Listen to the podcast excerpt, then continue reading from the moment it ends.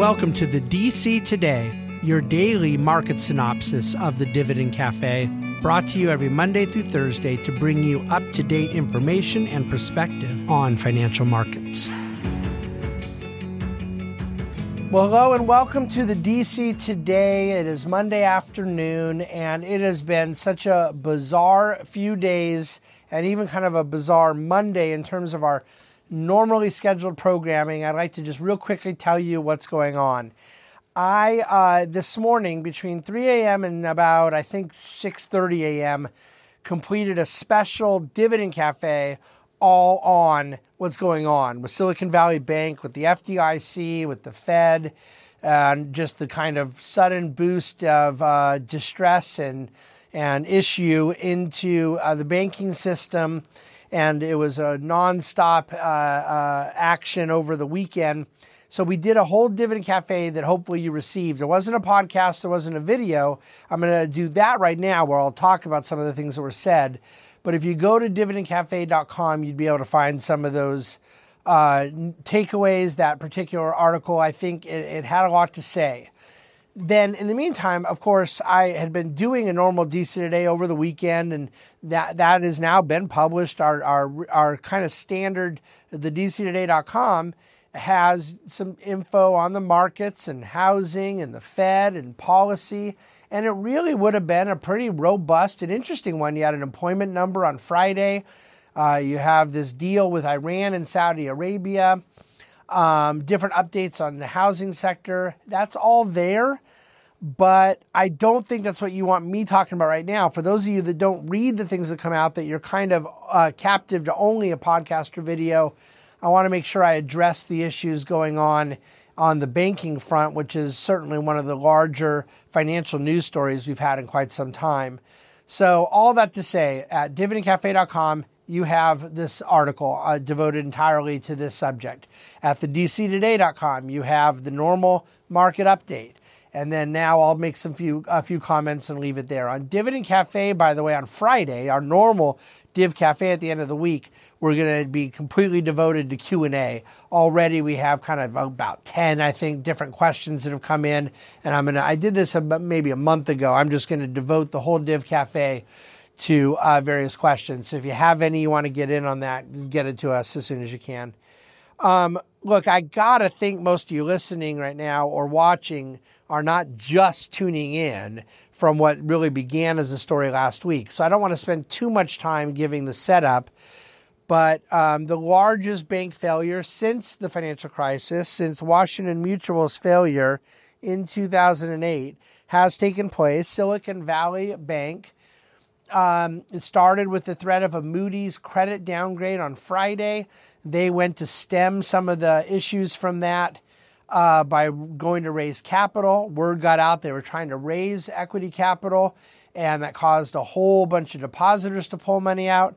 A whole bunch of depositors pulling money out caused them to not be able to raise equity capital.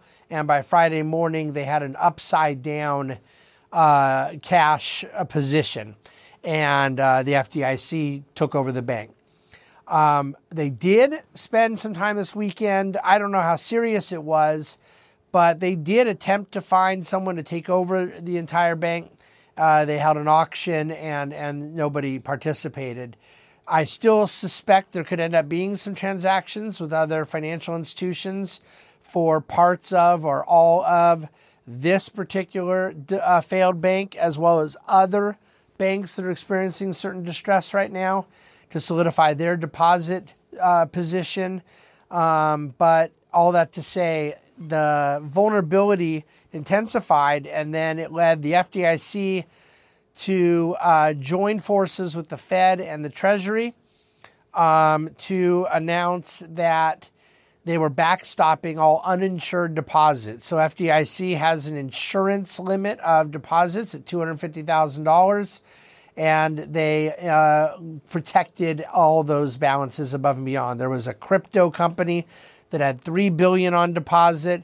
There were publicly traded companies that had 400, 500 million on deposit and an awful lot of tech startups and VC backed companies and that were supposedly at risk of not being able to make payroll. they've now been uh, given access to their own cash, and the FDIC is backstopping that as people inevitably withdraw funds. And then, of course, uh, we wait and see what happens through the resolution process. Do I believe this is uh, uh, indicative of a whole lot of other banks? I most certainly do not.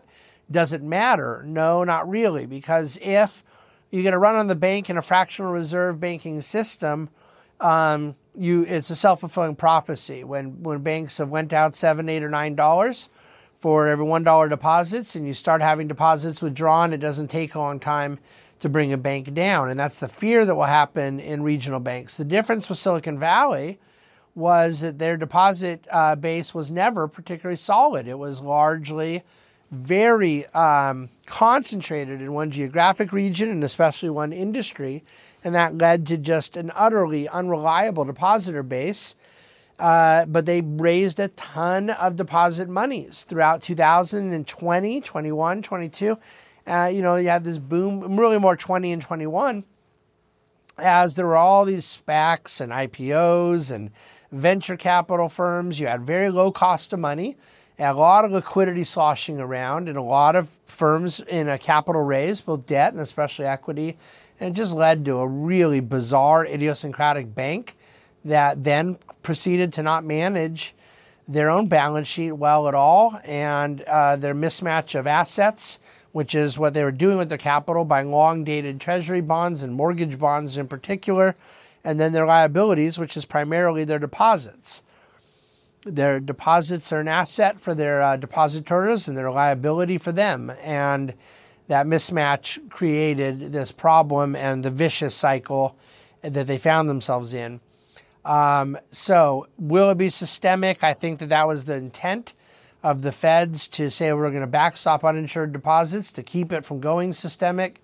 Uh, I won't in this forum offer the comments I have on the policy decision made, which are a bit more nuanced than just a I support it or I don't support it. There's there's a lot of complexity to it, and there's um, uh, other comments I made in the article this morning that will help you know reveal where I stand on those things.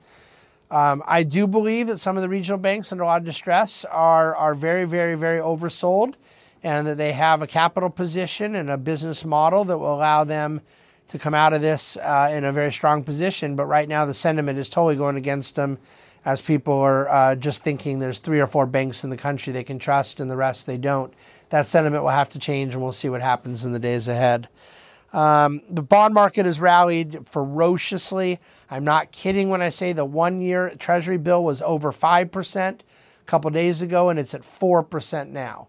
So you had a huge rally higher of bond prices the one year, the two year, the five year, the 10 year, the 20 year, uh, et cetera. The 10 year is now back down to about 3.5%. It had been at 4 and so, especially on the short end of the curve, but really all across the term structure, you got significant downward pressure in yields that put upward pressure on prices. And I would add that the terminal rate is now peaking at 5%, the high level the bond market is expecting, um, which is not a surprise given the fact that the Fed funds futures are now pricing in a 0% chance of the Fed hiking half a point next week.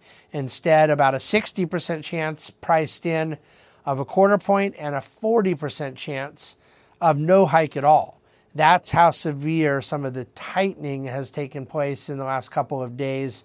Um, and one of the positions I am taking now is that the quantitative tightening is, is uh, very much in jeopardy.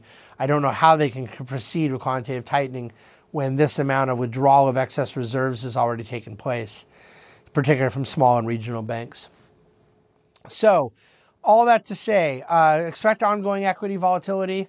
Um, expect some backlash in uh, crypto. Expect some backlash, and by, by, crypto I mean the crypto ecosystem more than whatever the price of these stupid coins is uh, may be. Um, expect some backlash in the state of California, which has more vulnerability with a couple of these large banks, both that have already failed or are vulnerable right now in terms of their positioning. Um, I do not expect any depositor failures at all. I think that they have provided that backstop and that at this point, it would be incomprehensible that they would say we're covering uninsured deposits for these banks but not these. I don't know how long that'll last, and I don't know what clarity we're going to get.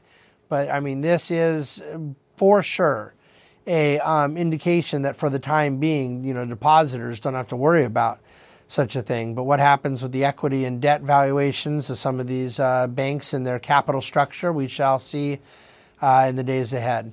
Um, D- the DCToday.com has more on housing and and other related issues, but I just wanted to limit my comments to this stuff with Silicon Valley Bank. It's been, gosh, some of the best research I've read in a while. I really feel blessed by some of the resources I had over the weekend. Even some of the media reports that I generally am real critical of. There was some good stuff. There was some real not good stuff too, but that comes with the territory.